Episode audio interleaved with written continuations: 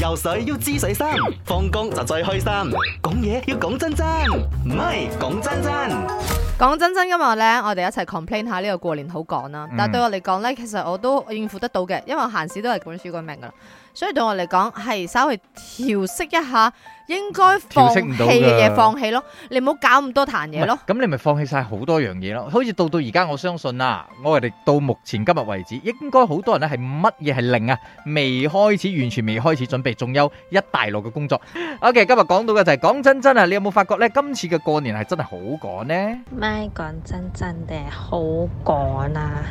趕唔切印嘅銀紙啊！十二月有 Christmas 係啦咪，Christmas gift exchange 啦，係咧又咁啱撞到我嘅 B 一歲生日啦，哦使咗一筆錢啦，而家又未一個月，又又又咩啊？過年啦，又包紅包啦，唔係過年啲嘢辦年貨啊！我連平常時我係做指甲啊，我都冇冇已經冇 extra budget 做指甲啊，哦淨得做一個頭髮啫。趕啊，好趕啊，趕唔切印印嗰個銀紙啊！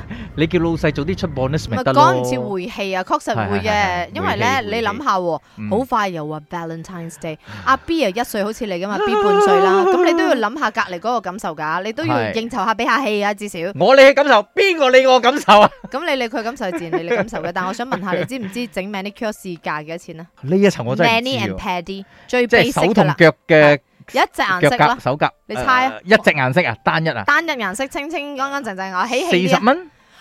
What？